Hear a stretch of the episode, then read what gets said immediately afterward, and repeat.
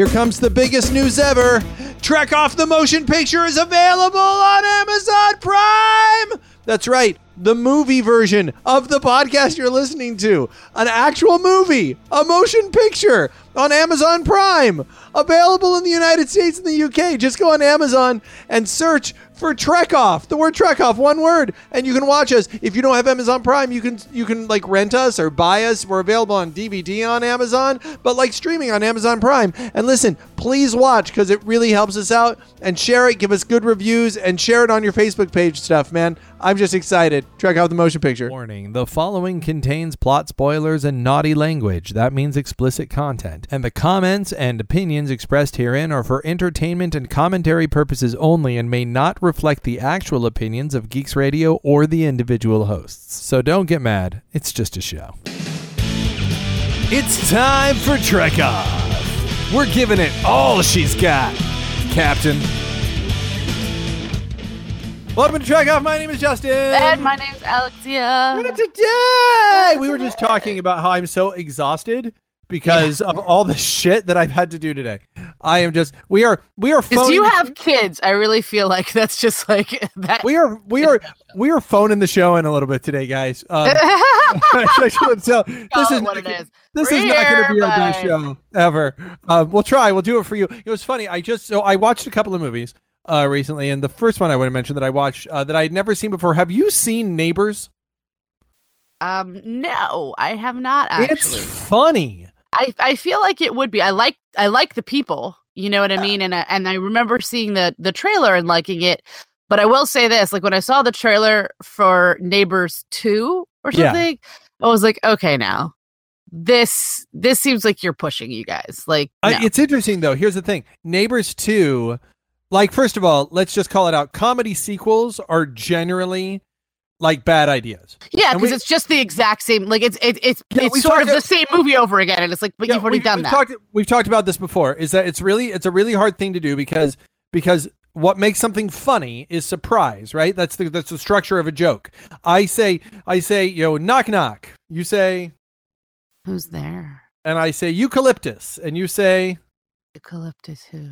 And at this point, there's like the tension of what's it going to be. And I go, "Hey, barber, eucalyptus my hair too short." it's not very funny. the point being is, what's okay, the, but what- I have I have a joke that I read that was actually I thought really funny. and okay, go for it. it- I read it in in Game Informer, so credit where credit's due. And it was they asked like, "What's the funniest video game reference joke uh, you've ever heard?" And I don't remember sadly who the person is that actually sent that in, but the joke was, uh, "What kind of pants does Mario wear?" What kind of pants does Mario wear, Alexia? Denim, denim, denim. I really liked it. Apparently, they didn't think it was that funny, but I thought that was fucking great. I loved it. If you like that, you're like this. My uh, Arthur, who you've who you've met and spoken to, Mm-hmm. um, who who who may or may not be getting a podcast on this network pretty soon. Um, uh, uh, told me this one. Um, uh, what do you say to a pirate on his 80th birthday? what? Aye, matey.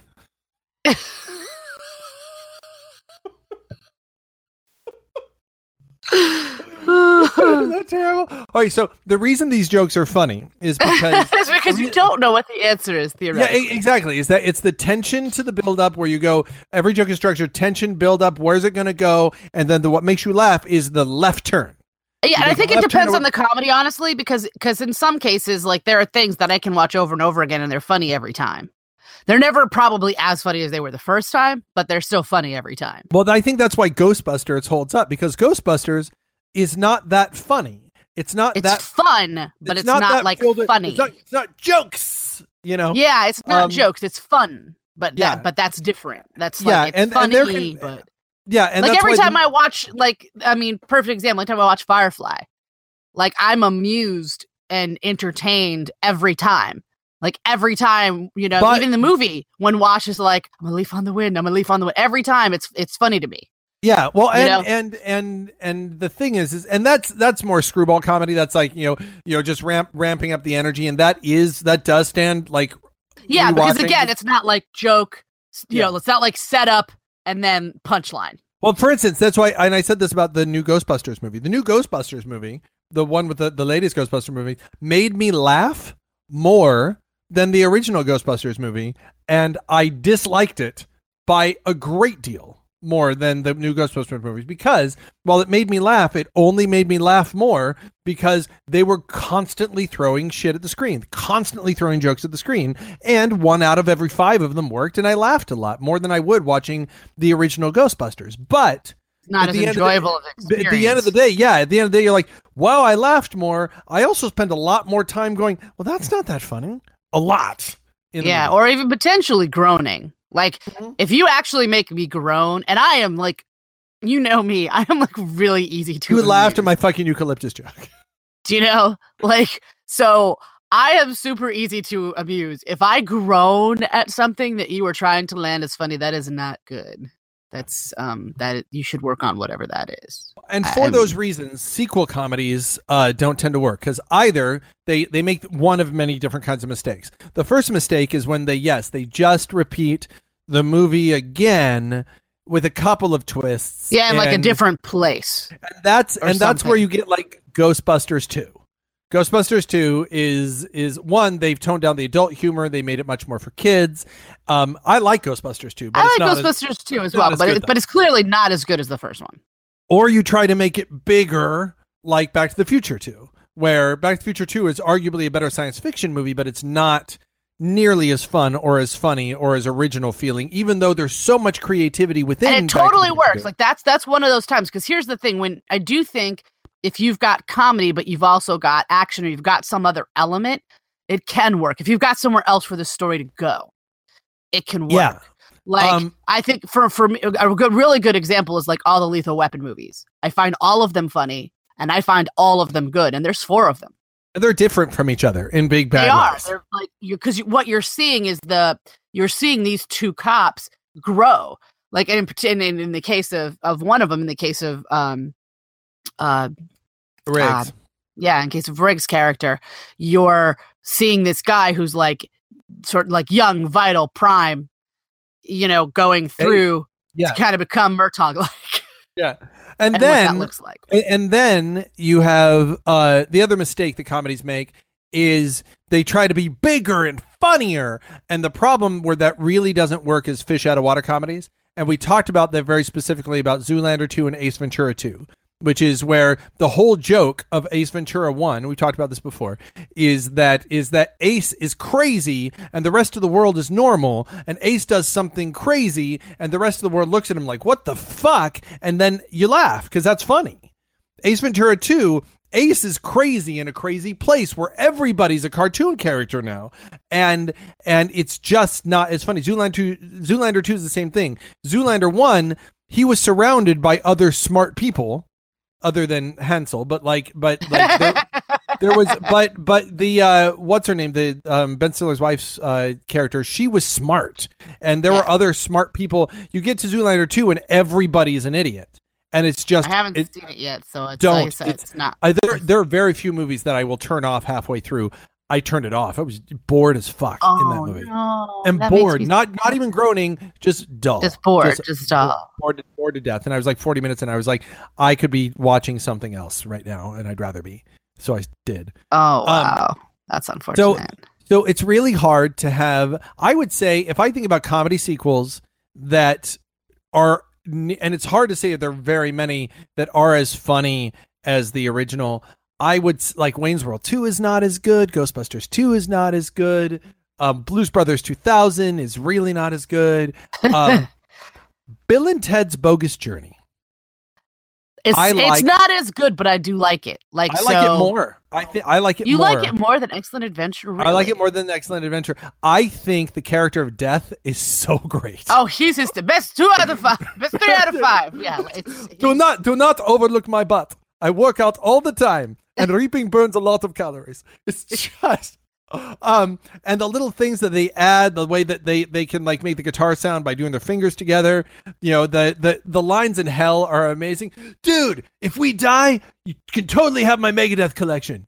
We're already dead, dude. Oh, well, I guess they're yours. It's just it's so good. It is good. Here's the thing. You know what? There's there's a way in which comedy can like be so I guess maybe it's what it's serialized because a good example is like Archer. It is never not funny. Mhm. And I just watched the preview for season eight, and it's like all noir. And I'm like, oh my god, I can't wait. And I'm so excited. And and part of the humor in Archer, part of what makes it so great, I mean, is that obviously the characters baseline are fucking hysterical. But like there are inside jokes, like there are jokes that they built in the show we that bring they- back phrasing. Yeah, Are are we we bringing bringing back phrasing? Seriously, where'd phrasing Yeah. Like, um, and I love that. And it's there. So when you have something like that, you have like a recurring joke. And I think kind of what you're saying with Bill and Ted is true, right? Like, because there are certain things that are reoccurring for those characters. That's like their own but comic language. a if you totally different way. I think the thing about Bill and Ted 2 is is it's a totally they had a whole fresh plate of ideas that, that yeah, I mean, they took them someplace totally different, and it, and so now you're still seeing these characters who are baseline funny and interesting, and now Yeah. how are they in this environment? Yeah. And that can work. Yeah, and it did whatever magic they found there. Now I will say this: I've not seen Neighbors two yet, but I was Neighbors one had a tomato rating of like eighty three percent. We're like, fuck, comedies never get that high, so might as well see it. Um, I'll talk about it in a second. But it, but Neighbors two, which I haven't seen, has a sixty three percent on, which is still fresh, and I find that encouraging because you look at Zoolander one, it's like it's really good, and Zoolander two, it's like shit, and same with Dumb and Dumber two, and same with, and it looks like while there's a while it turns like it's not quite as good, it looks like Neighbors 2 has somewhat escaped that curse. Interesting. So I'm like Neighbors Neighbors, if you haven't seen it, the concept of it is is um Rose Byrne and Seth Rogen are uh, are a married couple with a baby who with a brand new baby who before they had that baby were kind of like a fun partying couple. And now they're kind of finding their social life trapped by the fact that they have this baby. And uh fraternity moves in next door to them um and at first they're excited because like oh these guys are cool and they actually meet them and they party with them one night and and they're like we're gonna try and be cool. We're gonna be young and hip and of course they're not but they're kind of genuine and nice and so everybody gets along that first night. Um and then the and then the second night there's another party and it keeps the baby up till four in the morning and they keep trying to call them and it doesn't work so they call the police on them and when they call the police on them the people in the fraternity decide that that's you know they're going to get revenge and then there's this cycle of revenge where where the where the Rose Byrne and Seth Rogen's character are continually trying to do things to make it so the fraternity is kicked out because they just want their life back and this, the fraternity's ruining their life and They're just but- fucking with each other, pretty much. and and and it gets it gets crazier and crazier and crazier and crazy. And Zac Efron's in it and is actually really good in. It's really funny. Um uh and I I we just really really dug the, the shit out of it. But the reason that I brought it up is that we talked about how we're just phoning this one in. And I will tell you, today was that day for me. Man, today was like, and I don't ever want to say I'm trapped by my kids because, like, I just yesterday, um, oh, I have another sci-fi thing, I, another movie I watched yesterday, um, and I wouldn't have watched. I never would have gotten around to, except that I had a kid, and I was like, okay, I guess I'll watch it. I would never have seen the Lego Batman movie, um, which, which I really liked. I would have gone, oh, I should see that sometime, but it never would have been that right time. It never would have been like, hey, it's a Saturday night. Do we watch the Lego Batman movie or look, Arrival's out, and that's which is amazing. Um, Is it? like so so there are there are there are I would never get around to seeing a lot of the I would have never seen Moana and it's it's a wonderful film. So oh, I would totally. See, I mean, I probably won't see it in the theater. Unfortunately, that seems unlikely. well, but- ju- it's just there are so many movies that come out that I want to see that I just like it would it would be uh, it would be like that Geoffrey Rush's first movie Shine where he plays piano. I've never seen. I've never seen Shine. I've always I've all, I've never seen There Will Be Blood. I always meant to see There Will Be Blood, but it's never a Friday night where like, hey, let's kick back a couple of glasses of wine. We got some chips and hummus here, ready to go. Let's have a nice date night. There will be blood. yeah, it's really. I mean, and, and and in my opinion on that film in particular is that his performance is really great, but like the movie as a whole is not that interesting to me of a story. But even if it were just the name and the intensity of the film, sure, it's I- like yeah, it's like it's like getting together and being like, baby, it's just a lovely night, it's date night. Let's put on Schindler's List. And before Like, we yeah, had you're not- before we had kids, you know what that movie would have been? That would have been a Saturday afternoon at two movie. That's when we would have gone to see it before we had kids. Where it's like it's Saturday afternoon, it's two. We would have gone to the theater to see a movie, like when we went, went to go see The Queen. Like it's like you go in the in the first part of the day, maybe have a nice lunch, then go, go there, and then you have the rest of your day. But if you're going to only have one thing, you get to see. like if that's going to be your day, if that's your only time you have, kids go to bed at nine, you're going to go to bed at midnight. You only have a little bit of time to watch a movie. It's not going to be, you know, there will be blood. Yeah. So, or the, or the, or frankly, the Lego Batman movie. It's going to be something that's kind of consumable as a couple. Um, a, a Hollywood comedy or maybe some independent thing like Nick and Nora's Infinite Playlist, which we loved. Um, so so I felt that way. I felt very much like as I was running my older son around to like four doctor's appointments today. I felt very much like like I used to be cool. It used to be like I used And- to do stuff and I be fun. yeah. And and now and now I'm here and just like like trying to and and you know you don't have kids so I'm trying to explain and I know that pe- people who don't have kids just get so tired of hearing people who do do have kids talk about all the shit they have to do with their kids like it's it's the only thing that I mean, I don't, I don't like honestly. Like every time I I, ha- I he- hear about it, I'm like, wow, you people are saints. Yeah, you know, well, it's just it's like what makes serious. except that I know because all my friends do have kids. The only thing more boring than doing all the stupid shit you got to do for your kids is listening to other fucking people complain about all the stupid shit they got to do for their kids. I'm like, fuck. I Oh, already I gotta- imagine, yeah, like parents I and parents. gotta probably all you talk about, right? I don't want to hear about your shit. I already had to do. No, sometimes you actually do get really into. Can you believe? Do you know what? Do you know what he's? Oh my gosh, he's, it's like it's it's it's like you're gossiping about the crazy person at work, but it's just about your kids. Um, you believe- Yes, and I feel shit- like that would make shit in his hands. batshit crazy. Can you believe he's shit in his hands? Who shits in their hands? Who shits in their hands? Who does Who that? does that? Who Um, does that? so so um so that's it so um that's that's uh the nature of comedy and the nature of life uh a couple of science fiction things that we saw and have you seen arrival Uh, I have not. Is it in any way associated with the arrival from back in the day No. with Charlie Sheen? Because I saw that. no no And I'm like, no are they rebooting that? What is this? Because all I've seen is a poster, so I i have will say this about idea. arrival arrival has the same tone as but is significantly better than deep impact Oh well, then I'm not gonna like it. oh you'll love it I Oh, you'll love Deep it. Impact. I hated it. i said significantly better than No, no, no. I mean, I didn't hate it because it was bad.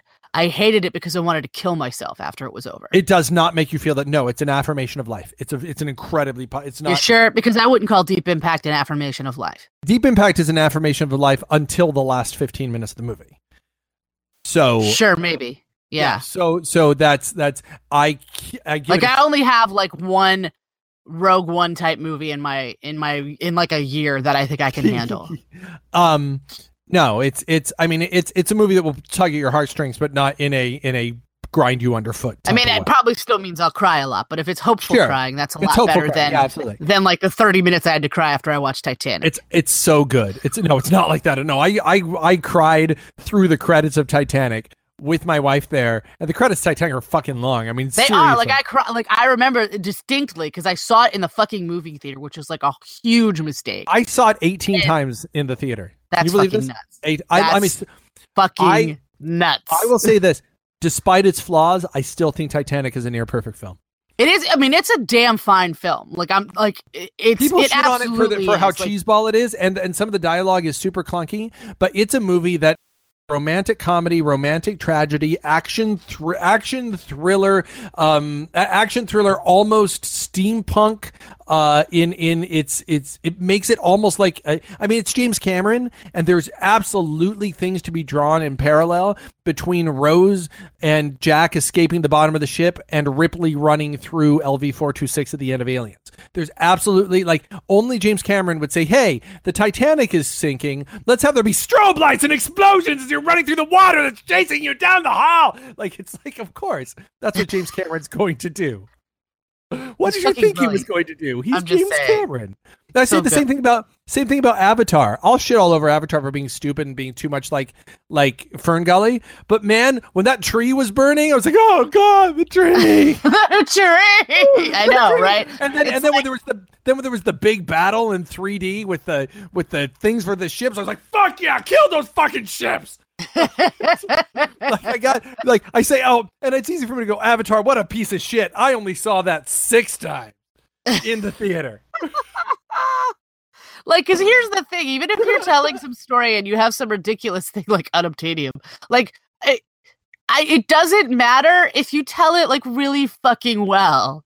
Yeah. Like that's I, I asserted it then, and I That's can and I think Avatar is a- now. A- Avatar is a stupid story told really well. Yeah, like and people like and uh, people shit on Titanic. They're like, you know how it's gonna end. I'm like, oh my gosh, like you're missing the fucking point. like, You don't know how it's going to end because, as far as I know, there wasn't a running gun battle in the middle of Titanic. like as the Titanic was from my recollection, yes. I don't. I don't remember any stories of, of as the ship was as the ship was sinking. There was a woman running with her ex husband firing madly.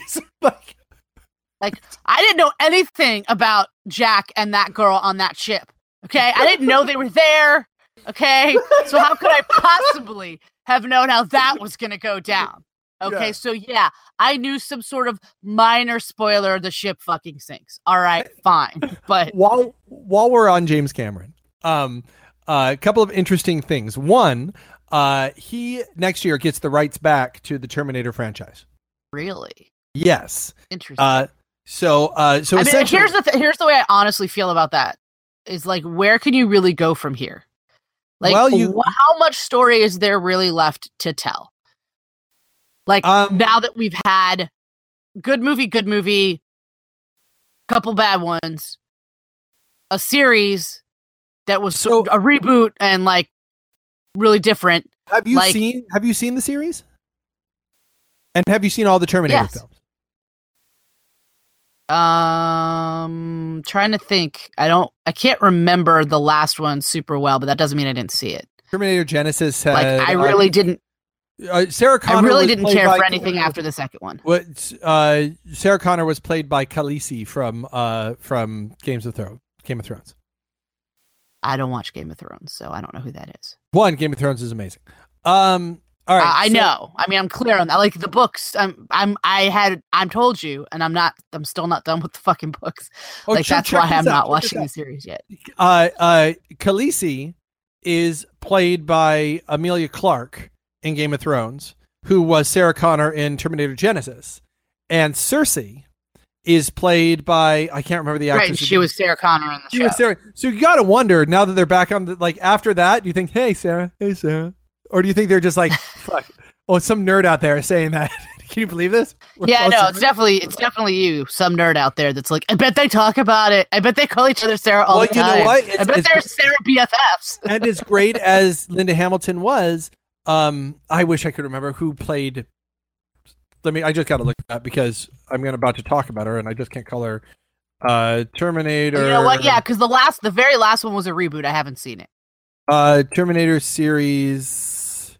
What was it I really, Oh, I'm starting to get like a bad taste in my mouth anytime I hear fucking reboot. Like, um, I just want to roll wa- my eyes. It wasn't really a reboot. No, no, it wasn't. I mean, if you're ha- if you have someone else in the role, I feel like it's a reboot because it's not like this is a soap opera and we just changed the person out and we don't talk about Lena, it. Le- Lena Headey was uh was. I I don't think Oh, I didn't know that was the name you were looking for. I had Yeah. that. yeah. So so here's so here's here's the thing. Here's the thing. I it wasn't a reboot in that it was in continuity with everything else. And you absolutely can have someone else in the role. John Connor has been played by a different person in every single one of the movies. Yeah, Every but in, in every single one, but but the difference is in in the other movies. In Like- Terminator 2, In, for for played by- instance, the difference between Terminator Two and, and the next is he's an adult. So like, No, it- no, no, no. They, they, they- adult John Connor in Terminator 2 when they flash to the future is played by a different guy than in Terminator 1. And then played by a different guy in Terminator 3. And then played by um by fucking what's his name? Uh Batman, Christian Bale in Christian Terminator Bale, 4. And then played uh by a different guy in Terminator 5. right, Uh, and that's what I'm saying. I don't like the like. I don't really like anything past two. I loved the Sarah Connor, Sarah Connor Chronicles. I mean, I did like the show. The show was, was its own thing, and it was totally different. And I, so because of that, like I remember when it started, I was like, I'm not sure how I feel about this. I was like, but I'm going to give it a chance because it it is doing something totally different. What I like, but it was it was in continuity. It was a parallel universe that they created. What I liked about the the Sarah Connor Chronicles that was so maybe the reason it was too much for basic basic audiences. So if anyone who hasn't seen the Sarah Connor Chronicles knows that it starts in like 1993, right after Terminator 2 has happened, and they and another Terminator comes back, played by Summer Glau from uh from Firefly, and they time they time jump into what was present uh uh in whenever that came out what in 2009 so they time jump forward to 2009 which is not something they did before. That was a totally that was something that had never happened before. And the reason they did that is because someone came back in time then what you realize is they more people are coming back in time and they're from a future that is different than Sarah's original future. Eventually Kyle's brother comes back in time and then they every time they change something, every time someone comes back, it's really interesting because somebody else comes back from the future that knew Kyle's brother and she's describing a different future. They're basically saying everything they're doing is morphing the future. future this amorphous along. future that is constantly changing now Yeah. because of what they're doing. And it was so it was such a cool science fiction concept. oh yeah. like, it's like, have you seen Travelers yet, no. dude? Like you're gonna be so mad when it's done. Like when you're done with season, because there's only one season up on Netflix Yeah. right now. Um, it's a Netflix original, but it's it's so like that. Um, like it's. Have you even seen the trailer for it? No. oh my god it's so awesome it's like so basically they're time travelers but the way that it works is they basically they they like um like use longitude latitude and like news sources or whatever to see where a person is is going to die and they Okay. basically so they're not time traveling physically their t- their tra- their consciousness is time traveling Okay. and it time travels like into and it has um the guy that used to be on Will and Grace that played Will that was in uh, Perception I think is what the name of that Yeah, show he was. was also- really, he was also in- on. Also in He's- Fr- Free Enterprise. Um. Oh yeah. Yep. So he's in. He's in. He's one of the main Eric characters. McCormack. Eric McCormack. Thank you, Eric McCormack. That's his name. And he. So he's in it, and like, so you've got all these, and they basically, I'm, I, I'm number whatever, and they like have a string of numbers to identify themselves, and they do all this, re- and like they're like like splinter cells, right, all around in the world, and they all have their own missions that they're given from on high, and they're trying to save the future. Like that's that's the point. Like the world melts down at some point, and like, each team has like a, a historian that like knows all the stuff about the time period that gets the money that knows like races and games and and stuff like that that they can use to make money that so people don't know. But like they're living these people's lives ostensibly and they're tr- and they're trying to pass themselves off as them. And and like you feel like morally you're kind of like it's a little bit fucked up fucked up but you're like at the same time like they would have been dead. Like they would be gone right? And like you've got some relationships that pass over from the the future and then you know throughout the course of even just season one they're they're the stuff that they're doing changes things. And when new people are sent back or they meet like new cells that have just arrived they're like what are you talking about? Like no and, and like Oh, just oh my cool. god it's so fucking good. That's like you should immediately start watching it Well, I'll add it to my summer list. I, have a, I I will talk at some point about what our summer list is when all our our regular shows go away for four months. We have a whole list of things we want to do. I want to go back to Terminator real quick because I want to talk about um uh Terminator Genisys uh real quick, which is the one that just came back. That um it was it, it is absolutely in continuity and they try so hard not to make it a reboot in that they actually reshoot shot for shot scenes from Terminator 1 like like it takes part of the movie takes place during Terminator 1 um but everything is different of course because Sarah Connor in Terminator 1 is now a big fucking badass like she wasn't before because somebody came back in time and saw her when she was a child and again it's the the morphing future and stuff I think what Cameron's going to do is I think he's just going to ignore all that noise. And I think he's going to right now he and and it's the thing I, I I like the people involved. He and um I wish I could remember the name of the other person. Um boom. This is from Dark Horizons. Um and uh this is him talking about doing the new uh thing that he's doing with Tim Miller. Uh Tim Miller of course made Deadpool. Um, and he wrote, uh, Cameron also spoke with the next Terminator film, which will be helmed, directed by Deadpool director Tim Miller, with Cameron producing and they're co writing. Cameron says the most important thing to him is approaching the material from an original angle. Cameron says, I think the bigger issue is how do we make it fresh? How do we make it new and as inventive for the 21st century as the first two Terminators were 25 and 30 years ago? Here's the thing I believe in the guy who made Deadpool and James Cameron sitting down at a table with a beloved property and going, This must be fresh. And knowing that those two guys are going to come up with an idea that is fucking fresher than the organic section of the supermarket. Like, I really, I really, like, I Not a believe lot that. of faith, my friend. well, I mean, they, they have a I good mean, I do have track faith in record, those people. Like I, I Yeah. as as their body of work speaks for them. But I, I am I'm I'm stumped as to how they can accomplish it. And I will. I think, if I it's think they can awesome, accomplish it by ignoring first to everything that came before. I think you just I'm go, not worthy. You've done it, but Yeah, I think you know what I think you do. I don't think you can completely ignore what came before, but I think what you can do is you can just do time travel. You can just go, "Hey, we're starting here. Time travel goes here. We don't even mention anything that was in the ones before, but if you want to believe that those things existed, you absolutely may because what we've done is we've changed the timeline and we're doing this now. Time travel is a huge part of Terminator. The timeline is constantly changing. So we're telling this story here and it, we and, and in 2 minutes we do away with, you know, with essentially 3, 4 and 5 and go, okay, we're going from the end of 2 and this is what we're doing now. And I think you can do it without just ignoring the other ones in a disrespectful way. I think you can just go, "Hey, this is a story we're telling and because it's all with time travel, it's perfectly possible for it all to kind of exist in its own multiverse. Does here's what? I think.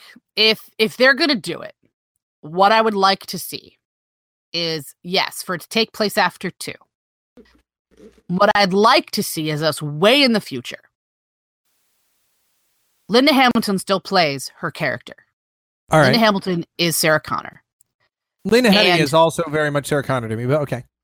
Sure, but in the movies she wasn't. And Yeah. I love her, but in, and she and she's busy on fucking Game of Thrones anyway. Like I know. I'm just, I'm just saying. I'm just saying. So let I'm me just finish my thought. Sure, yeah. I'm sorry. Sorry. Fuck. Sorry. So- yeah. Fuck. Shit. I'm saying we're way in the future and she has aged and they think that they and and by this point like you know she's grown up and older and her son and they have this great life. Right? And they they have ostensibly They- they- effectively they- av- averted the disaster right. or so they think. So Sure. instead of it being about John anymore, it's about two it's about somebody else entirely. Everything happens later because people don't fucking learn from their mistakes.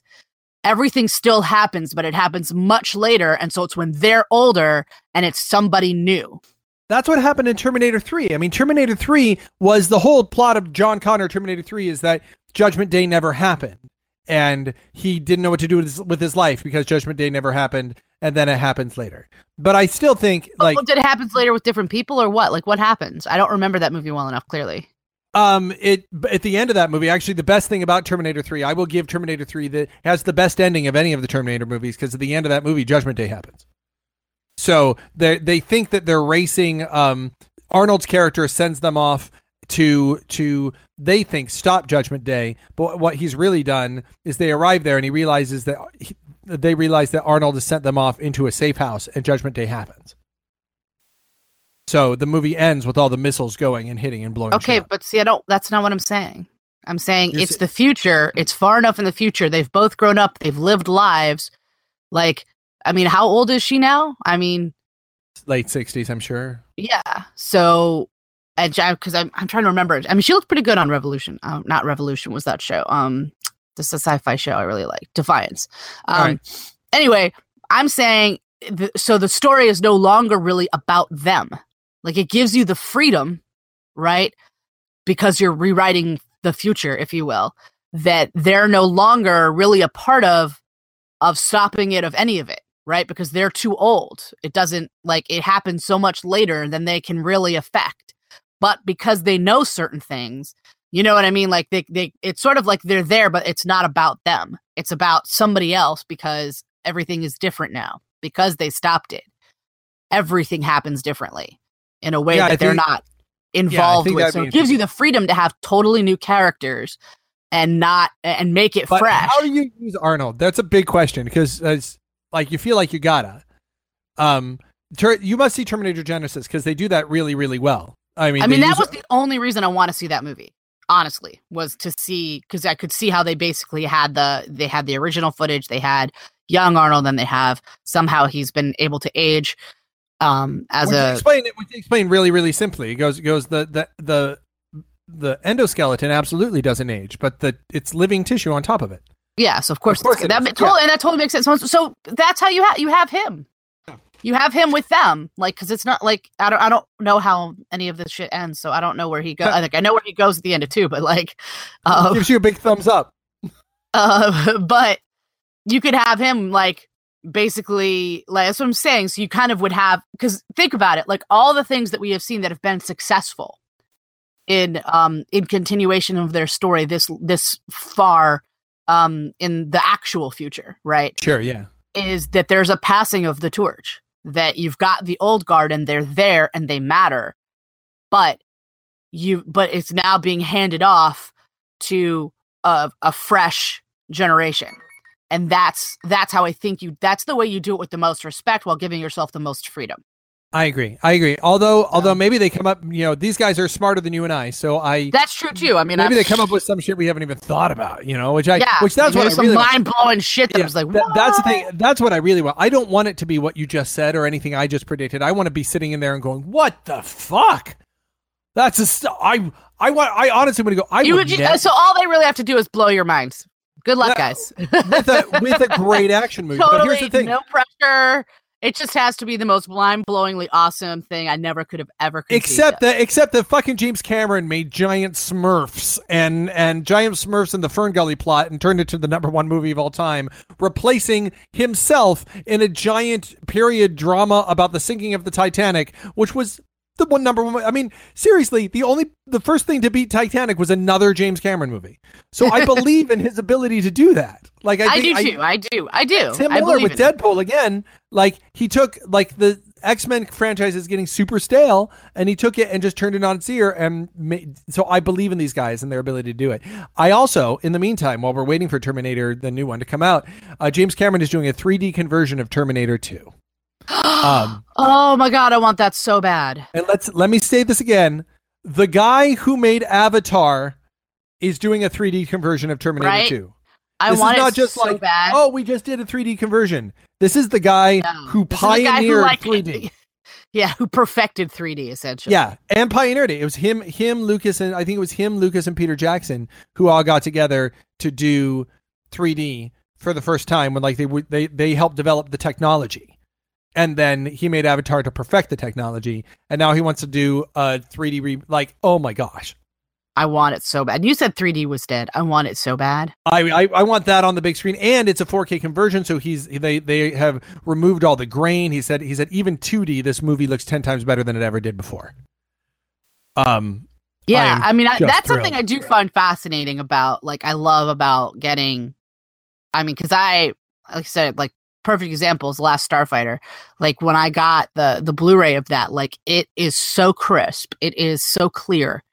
Like except for the fact that like it is like you know I know when it was made. It absolutely could have been. It could have come from today. Like you could Yeah, put that no, up I- I watched two- today, and it would look good. say Terminator 2 holds up. Like somehow or another, those fucking effects hold up now. oh, I like agree. It absolutely does. I, it it- it holds up. It's but if you're making it, I think the only thing that that doesn't right is is is the fidelity, right? Yeah, like that's when you can you can tell the picture isn't as crisp as something they film now. which is what he's fixing. So you uh, so you Yeah. fix that. It's fucking. It's going to be. Oh my god! Like Yeah. I'm. No, I'm- I'm. It's excited about amazing. I want it so much. Um, and they better actually release it in 3D on Blu-ray or whatever because I want to watch it that way always. Okay. I would hope that there's still a market that he would still want that. He's still pushing that technology big time. So bless you, um, James Cameron. um, I saw another sci-fi film. I was talking about how my son made it possible for us to watch a sci-fi film I we never got around to. Have you seen Ender's Game? I have. Um, Yes. Have you read the book? uh, I have.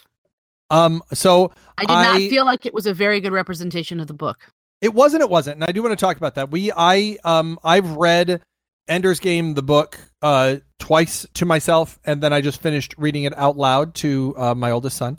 We're in the process of reading Ender's Shadow now out loud. Um, I've read Ender's Shadow twice, and then I've read uh, the all of the Ender books and Shadow books. Um, I've not read the prequels, um, like the first Formic War and stuff like that. I haven't read that. That has been co-written by Orson Scott Card, but I've read all I've only five. ever read Ender's Game, so I have The- more. Ender Shadow is arguably better than Ender's Game. Really? Um, uh, Ender Shadow. So for those of you who don't know the book Ender Shadow, Ender Shadow follows the character of Bean during the events of Ender's Game. It's a parallel novel to uh, Ender's Game. oh, that's cool. Um, it's so cool, and it's so and Bean is a better character than Ender. Bean is Yeah? is- oh my god, he's smarter. Uh, he's darker. He's uh essentially he well where where Ender grew up, you know, very suburban. Uh, he grew up uh homeless on the streets of Rotterdam. Um, and so he's incredibly calculating. Um, he's it's Huh. and then what happens essentially the Ender series, uh, after Ender's game, Ender goes on a light ship, a, a light like a, a a faster than light journey somewhere, and by the time he contacts Earth, for Earth, it's already like this is the beginning of Speaker for the Dead. For Earth, it's already been like fifty years because Ah. of, of, of but the Shadow books follow uh Bean after the events of Ender's Game, and it's everything. It's essentially it becomes like a game of Risk.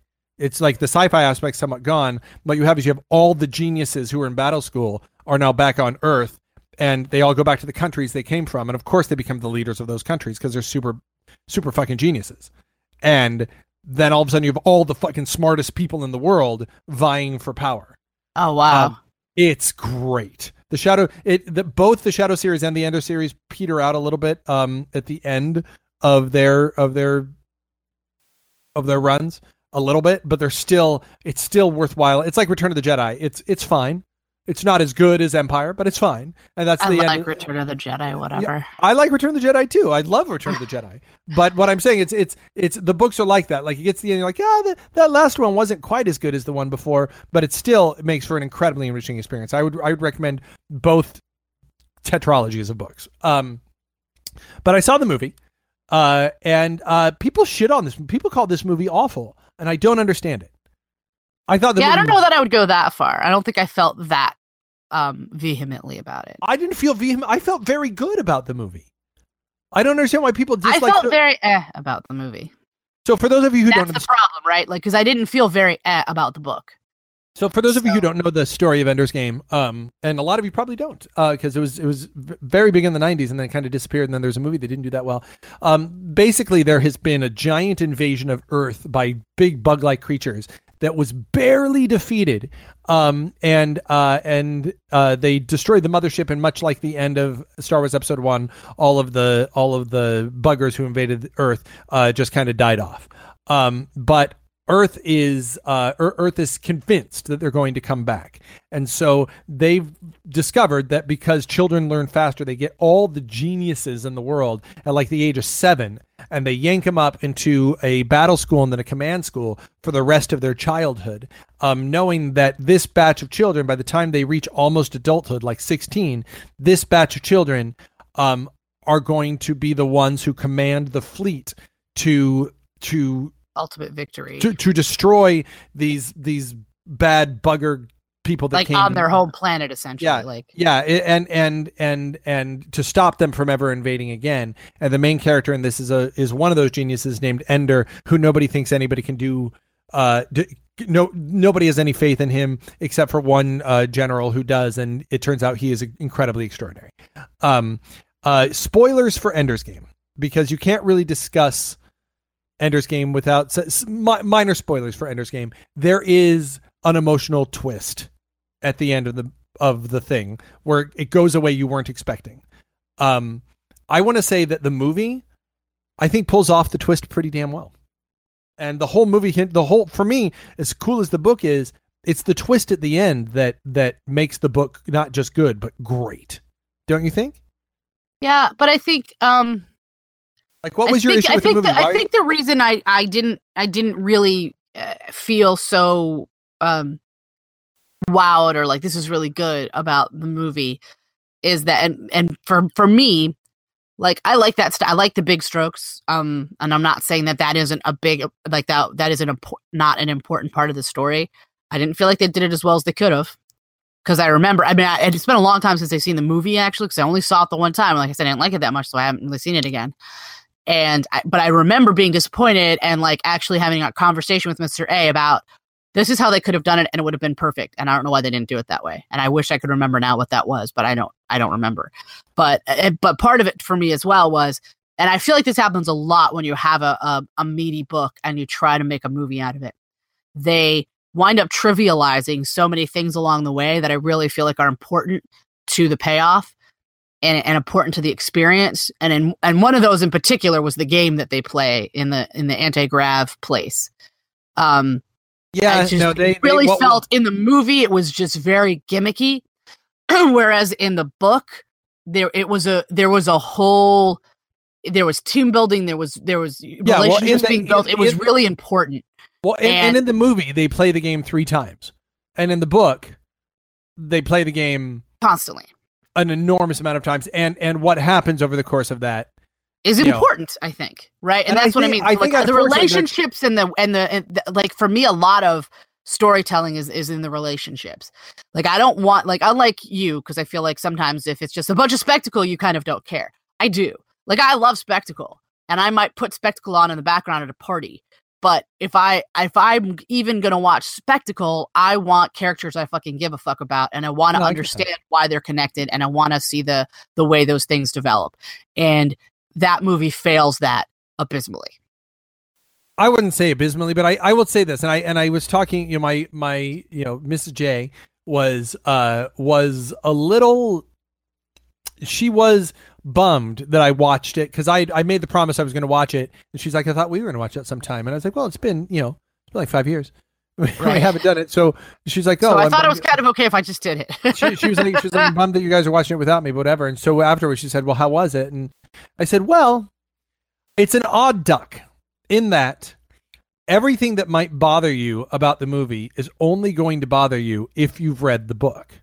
But the movie, without having read the book, I don't know that the movie would really work because there are Yeah. characters, there are characters that I care about because I care about them because they're from the book. yeah. And And having I don't watched, care, and there's no reason to care about them that I see presented in the film. yeah there's in, in the the film has two kids really that you care about is Yeah. petra and and ender the the main boy and the main girl And, th- and I Um, think that was part of what really pissed me off. Well and that's the other thing. like, The- the- so you, so basically, you, well let's say the, the biggest thing the biggest problem with the movie is that the ender's game the book takes place from the age of like 7 to the age of 16 and and ender's game the movie seems like it takes place over the course of about 9 months. Yeah, and Ender is seven, and then he's almost a man in the books, and in the movie he's like like thirteen or fourteen, and that's it. And everybody's a teenager. Yeah. and and that's and I understand why. I understand that that with what they were doing, it'd be very hard to get a bunch of child actors and who are seven and really make it work. I mean, that's hard to do, especially since the the movie was clearly made on a budget. It wasn't a huge movie. Um, I mean they So I- build it like it was a huge movie, though. Well, of course. What? How else are they going to build it? Come see our mediocre film. Here's what I'm saying, like because like it's not like Ender's Game isn't a name in sci-fi. So I'm not sure why they didn't have the the budget. And I think no. I'm not think- giving them a pass on that. You could have found the actors; they were out there, and you and you could have, and what you could have done, and would have been more realistic. Like this was my problem with the the Eragon movie that they did, and that's fantasy, not sci-fi so much, but you know what I mean. And it was the same sort of thing where, like, when you read the book, you get how he learns to, you know, fight with a sword over a course of a very long time while he's on the road, like literally walking through a forest, like in the olden days, you know, like you're not hopping on a plane.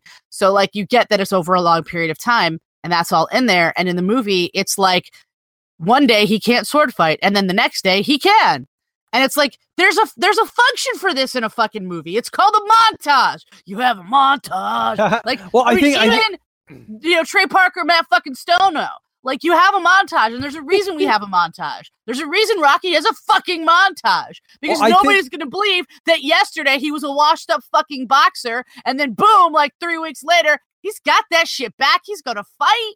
Well, no, I think the, I think the thing is, I think that it's I think adapting a book appropriately for a movie is it's, really it's hard. not as hard as they make it seem. I swear. And this And, and Well, I, I it's wasn't like I have no was gonna- what I was gonna experience say- what I was in say is filmmaking. that- is that I'm not saying I've ever made a huge budget Hollywood film, but I feel like that would only make it easier because you would have the fucking money.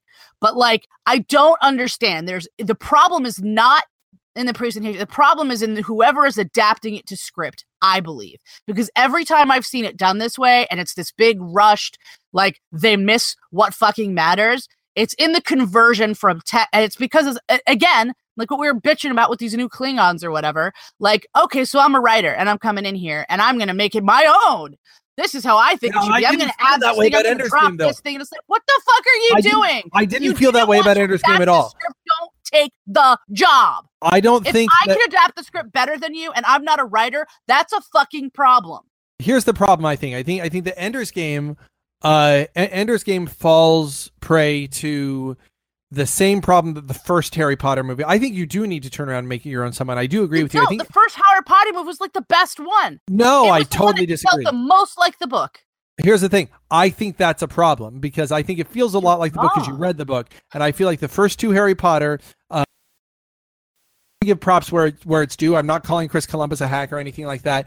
I don't like the first two harry potter movies but i give him so much credit for perfect casting perfect production design perfect world building to the point where it can sustain what is now a series of movies beyond it um, what is your problem with the first movie? It is exactly the book. It's- that's my it- problem i it's a like realization. It's No, what I wanted to see on the screen from the book. Why is that cliff bad? notes it's a cliff notes of the book is the problem i have is like it is I not. It I is feel like not. it rushes from scene all. to scene to scene to scene to scene to scene to scene especially the second one i feel like it's just like now we do this scene now we do this scene now we do this scene now we do I this don't, scene I don't. The second one doesn't. I remember them veering a little bit more in the second one. The first book, and admittedly, it is a much shorter book. That like each subsequent one just gets longer. So I, I get at some point like how do you fit everything in, and what do you decide gets to stay. But I remember, and I think it was the the the the Triwizard Cup in particular that pissed me off the most because they they took this fucking awesome thing where they had this sphinx that asks a question and the whole point of the tournament is that it's a it's about thinking. It's not about brawn. It's not about athleticism or whatever. Like it's about using your brain. Like that's the fucking moral of the shit. And they replaced that. There's no reason they couldn't do it. They had the budget. They had the money. They had the manpower. They had all they fucking needed. Somebody was like instead it'll be so much more exciting if we have these rustling bushes and they're running and we don't know what's going on. I'm like who the fuck thought that was a good idea? And if you say that you did, I, mean, it did- it will did have pretty to leave well. this conversation. I will say this: my favorite of the movies, actually, so my favorite of the movie is uh, is, and it's nobody's favorite. Is I like Order of the Phoenix, but it's my favorite book and it's my favorite movie. I think it's because it's the most like the X Men. Um, that like like like both the book and the movie strike the tone that I like. But I understand why people say that the third movie is the best because it cuts a fuck it's its own wonderful work of art that absolutely accomplishes everything it needs to accomplish. Um, and I think that that works. My problem with I, I, we're I, I'm digressing. still not clear on what your problem is. If it's if it is the book as you expect it to be translated into Technicolor, what's the problem there? because the book is far too dense to translate in a way that is emotionally meaningful for me, except that I am replaying the book in my head as I'm watching it um, into what is a like a two hour film. I, You're saying I- that first film was not emotionally. The, the only reason you felt anything watching is because you read the book and you're like, oh, I remember this. I here's an interesting thing that you should know. I saw the first two films before I read the books. And you weren't moved by the first two films. I thought they were neat. I am more moved by them now because I see them in the context of everything else. Much like the first season of Deep Space Nine. Like when I first saw So it, I when you like first saw it, you were just like, ah, that's interesting. I was like that. I was like, that's pretty good, but you know, Lord of the Rings comes out in a month and it's so much better. Oh, that is not even a fair fucking comparison. I think it is a fair fucking comparison. That's like comparison. apples and oranges. It's no, not. You- no, here's because why. Lord No, of the Rings is out. like Hear a me the fuck fucking out. saga, dude. No, but hear me out. At the end of the day, I think that the Harry Potter films from start to finish is a better and more epic story than the Lord of the Rings films start to finish, than the six Lord of the Rings films. Okay, I so think basically, we're just coming back to the you know thing that's generally true, which is just that you're wrong. No, I don't think. Here's here's what I like will that doesn't what you just said. I would like to submit makes no fucking sense. Okay. All right, here's what I say. The Lord of the Rings films also include the Hobbits films, Okay. Well, no, I'm not including the Hobbit movies. and and and I would say Return of the King has big problems. I, I'm not. A, I, there are aspects of the Return of the King film that I really don't like. Most notably, the end of Return of the King is is is it's it's starting. You start to see where Peter Jack. The problem is, is once you do the Hobbit, and you're like, oh, the Hobbit is just so fucking bloated.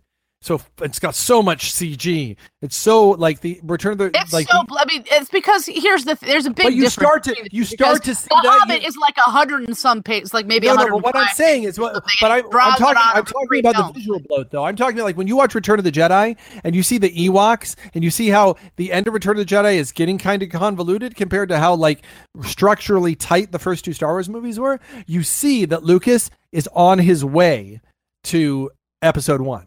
You see, you see the on his seeds way there. and I see that too. When I see big CG elephants, and I see that Legolas was awesome when he slid down the, the stairs on a shield and shot three orcs. It's the best part of the second movie. So let's have him jump around a CG Legolas on top of an elephant, shooting ten things. Extreme Sports Legolas. I was. It bothered me a little, but I was. I was okay with it. But you totally see how that's going to become Legolas in the Hobbit, where he's fucking Super Mario. Like that's that, that's like you can see the You see the of- precursor, but you would, but would you feel that way if the Hobbit movies didn't, if, the, Yes, if they I- didn't I- exist and you didn't see them? Return of the King was always my least favorite of, of the Lord of the Rings movies. Yes. Okay, well, I can see that. Yeah. And I so can see that there were elements that, because like in in the in the subsequent films, I don't feel like there were things that you could point to as readily uh, as you could in that film to be like, dude, what are you doing? I just think that Even for a Peter, I, I- I think that Peter Jackson just kept getting everything he wanted, and I think that was a problem. Which is why I can honestly go like if I I I might like Two Towers a little more than than Fellowship because it's a because it's like kind of a, a good gritty action film too. But if I really were to go, which ones do I think is best? I don't think I honestly think that Fellowship is best. Then Two Towers, then Return of the King, then the of the three Hobbit movies, the one I like the best is the first one, Agreed. then the se- then the second one, then the third one. It's just you watch a straight line of of declining of quality decline, yeah. from the first to the last, and you also watch a straight line going up from simplicity to just giant bloat of action and ex- like like by the end. Like, yeah, look at what I can do. That's what I'm saying. Yeah. And like, I don't, I don't. For me, I, I much prefer, like, if you, if this, uh, what did I just see that I was like, damn, that shit holds up, and it's because they did things practically, and I was really, oh, it was Twister. I well, first of all, they didn't that. do that practically. Let's be clear. Twister is a No, lot let of bad let me, CG. let me finish. Let me, let me finish. Um, I love that movie. I love that movie when it came out, and I'm trying to, th- I'm trying to think of what I saw. Oh, I, fa- I was watching a doc because I love tornadoes. Like I Sure. very badly want to chase tornadoes. Like that's on my bucket list is for us to go on a trip chasing tornadoes. I'm that person. Um, That's what so I love about you. It's like, like three three weeks ago, you're so sick. You're like, I can't get out of bed. I know. I'm gonna fucking chase a tornado. I've always wanted to chase a tornado. Fuck you, wind. I love the wind. I've always wanted to chase a tornado. Like, and every time I've told somebody this, they're like, "You want to do what?" And I was like, and, and like when I found out that it was a thing, that like there's there's like you pay money and you go on like a trip, like a normal person goes on a vacay, and that's what you do. They're like, "That's not a real thing." I was like, "Oh yes, it is, and I'm gonna do it. It's happening. I'm happy. It's happening in my lifetime. I'm doing it." And they're like, "What? Why would you want?" It? I'm like, "Are you fucking kidding?" Have you ever seen even a picture of a tornado? You don't want to see that? Like up close and personal? It like right there? Like I'm not saying I want to die in a tornado. No, I'm saying No, I want to see one. Like No. like right in front of me I, or right next Twister, to me. Like Twister. What what held up about Twister? Okay, so uh what held up because they had all these special features on it and and I was like and as I, after I finished watching the film I was like wow that really holds up and it's like from the 90s that's twenty like years old. yeah it's old like by CG standards it's old Yeah. and I'm, I was like wow it really holds up and the reason is because much like what you know uh was done with the new Star Wars there's a mix right like so there's there's location shots and they're putting CG into the location shot but they're at the location so there are there isn't all this CGifying like when they filmed that they filmed it at the height of tornado season in like Oklahoma and shit. And they were there. And they had like storm trucks. They had, and, and like when they did, I don't know if you remember the scene. I'll give you a perfect example. The scene um, where they're going towards a tornado to try to drop off Dorothy. If anyone hasn't seen the movie, um, watch it because something's wrong with you. But um, I'm just kidding, not really, but but watch it. Um, they're they've she's developed this thing that has like tiny little sensors that if it opens up inside a tornado, it would give us the ability to know how, more about a tornado, so we'd have more time to predict them to give people more lead time to get out of the way and not die in one, which is awesome, right? So they're trying to get to to a tornado to put it in the path of the tornado, and there's like hail coming at them and he goes out the back and like Bill Paxton goes out the back. Helen Hunt's driving. Bill Paxton goes out the back to like turn on Dorothy and all this shit. And hail is coming down. And like hearing them talk about it after the fact, Bill Paxton's like, I didn't really have to act in that scene. Because what they had was they had this big truck that had blocks of like 300 pound blocks of ice that they fed into a machine that's used to make snow, but they dicked with it so that it would make little little ice chips instead. So it would make hail instead of snow. That's in front. They they like squeeze the the camera car in between, and then the And truck with Helen for- Hunt and Bill. Paxton is behind that. And then they have a jet. I- engine on on the truck, like a jet engine. I shit you not, from like a 727.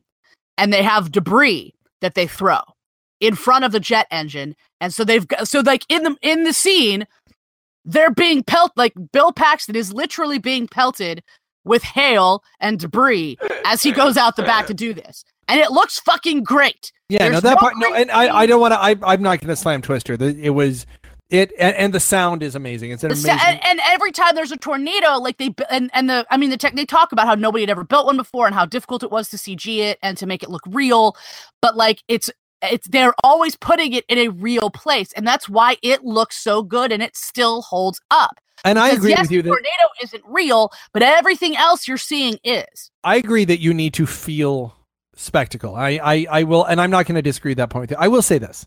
Um, going back to movies based on books and stuff. Um, and it occurred to me while you were talking. Maybe I've said it before, but it it occurred to me big time. I don't think so. If you were to remake Harry Potter, if The you were to go, all of them. If you were to go, you oh. know what? We are setting out to remake Harry Potter, which I gotta imagine is gonna happen ten years from now. I gotta Why? gotta imagine that we're ten years away from that. Why? Why? Why do you have to Because because Warner Brothers wants some fucking money. That's what they want. They want money. Here's what I think you do though. I don't think that, especially given where things are going, or if you wanted to do Ender's Game again. I think if you do them both as a series. Honestly. Exactly. Yeah, I it's the only because because the, the thing is they're so dense that it doesn't make a lot of sense. Like it's it's because TV has gotten so good Yeah, and they've gotten more budget and you could do you could tell a long form story. You don't have to be pigeonholed by I'm only got an hour thirty. I agree. And you know what you do? You shoot Ender's Game and then Ender's Shadow. You shoot at the same time, and you release that as the second season of Ender's Game. So you do it as a Netflix series, and you sh- and because you have the sets and you have the actors, you're really yeah, shooting no, it's a great series. idea. Like it And- shooting them concurrently totally makes sense. and then you release them a year apart. And then if it does well enough, then you can go ahead and then you can go ahead and move forward with either one of them or turn it into two different series. Um, which you could Yeah. totally do. And I Um, mean, like, like that's how I feel about a good, a good example of that is the, um, the series of unfortunate events on Netflix. Which I which I haven't seen because it is it is uh my wife and my oldest kid's thing. It's their thing that they're doing.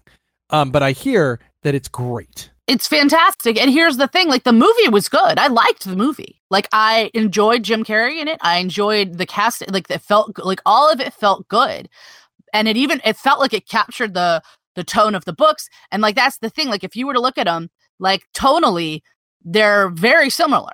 Like they're uh, virtually identical in terms of tone. Like like in in the coloring, in the in the the the sort of dry humor of, of Oh, the- I- the- there are the- horrible things that are The happening. you fucking, the fucking chick who plays the, the fucking chick who plays the older of the Baudelaire orphans looks precisely like the Yeah. one before. Like, Like- I actually remembered thinking when I saw the trailer for it, being like, "Wait, did she just not age or something? Is that the same? Yeah, is that like it her daughter or something? What's going looks on different, but yeah, it's crazy. Like it was, it was weird. Like being like, how did they, how did, how do they have the same people and how do they not age? I'm confused. Um, Yeah, like so it looks the same, but it just gives you the time to and, and I can see where in the movie they did a good job because it wasn't like you didn't have the elements that I see in the series, but like they just didn't have as much time to tell it. And it's so much better like to have the long form to get to see each stop along the way with this, you know, with the, their uncle, you know, fucking dogging them.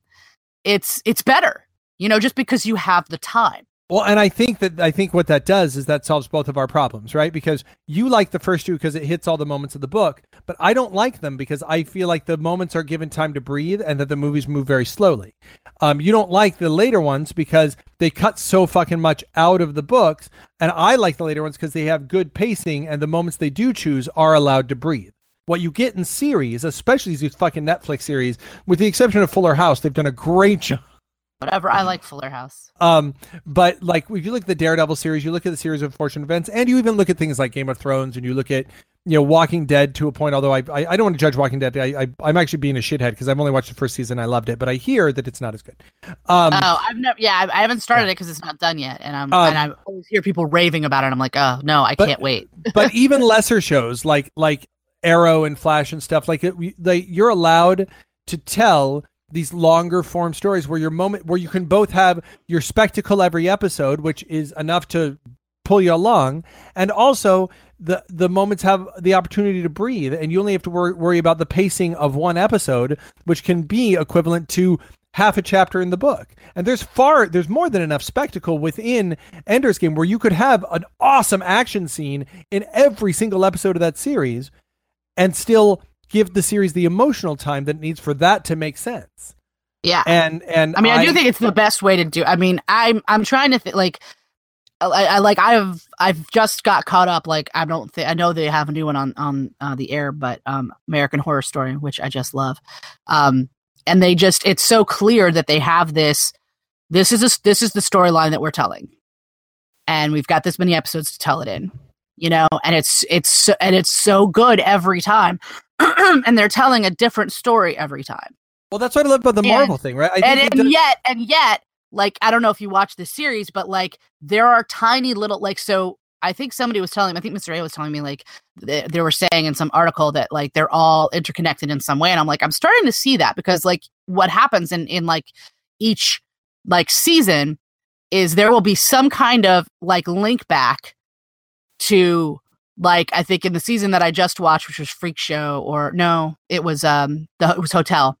Like one of the characters is like having a baby or something, and so she goes to the same doctor that like had the house in the first one, and so it's fucking awesome. Like there's this link back, and you're like, oh, interesting. So like there's that I like so then there's sort of that tantalizing thing that like somewhere at the end there's gonna be this interconnectedness that you're to see and you're to be like what um but even without that it's just kind of cool because you remember that you're like oh, i remember that and it's exciting well so, i think i think marvel in particular is hitting it out of the park on on this particular thing because what they've done is they took your second tier corny characters and made them the, and made them the made them cool. Well that but that's the thing.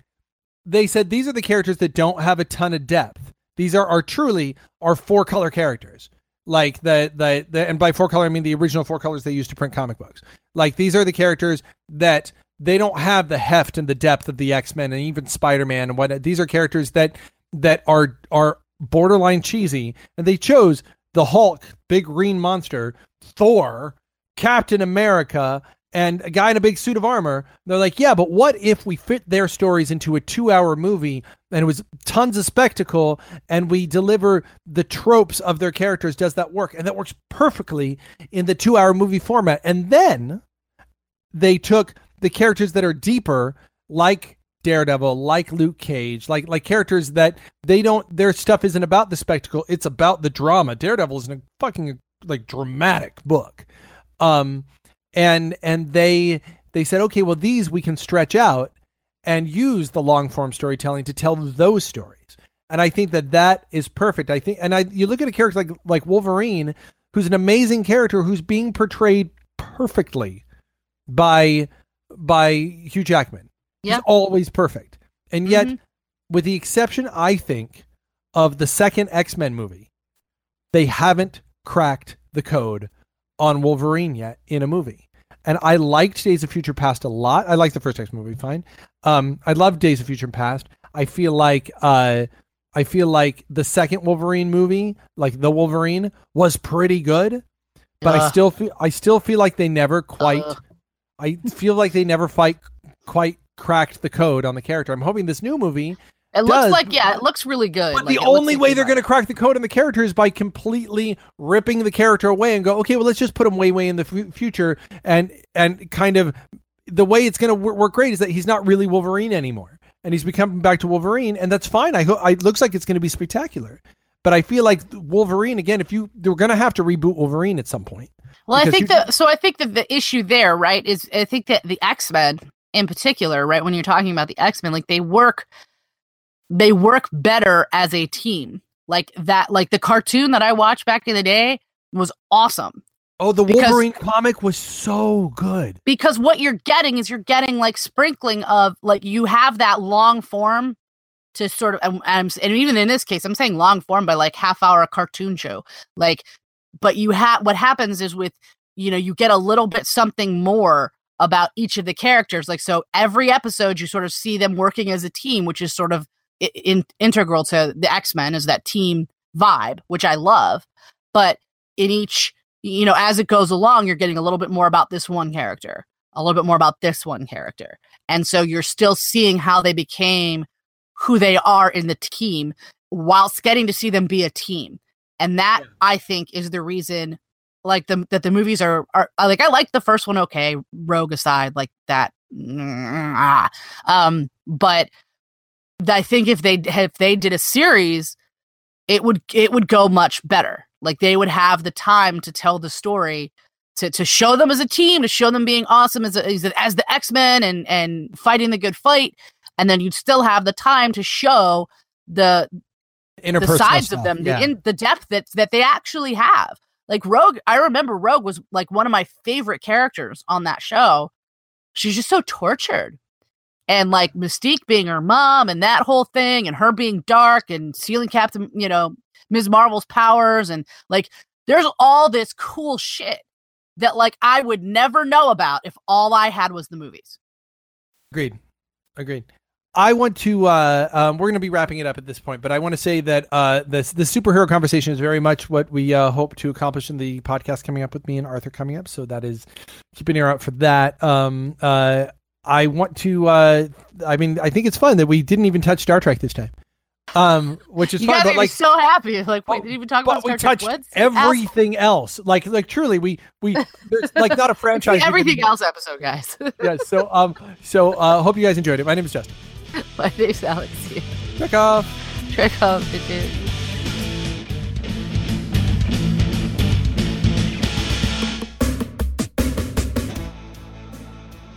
Hey, you know what makes us different than all those other podcasts you listen to? We have a movie. There's a movie of this podcast on Amazon Prime right now. Just go right now on Amazon Prime and go look. Check it out. Just search for it. There you go. There it is. Trek Off. One word.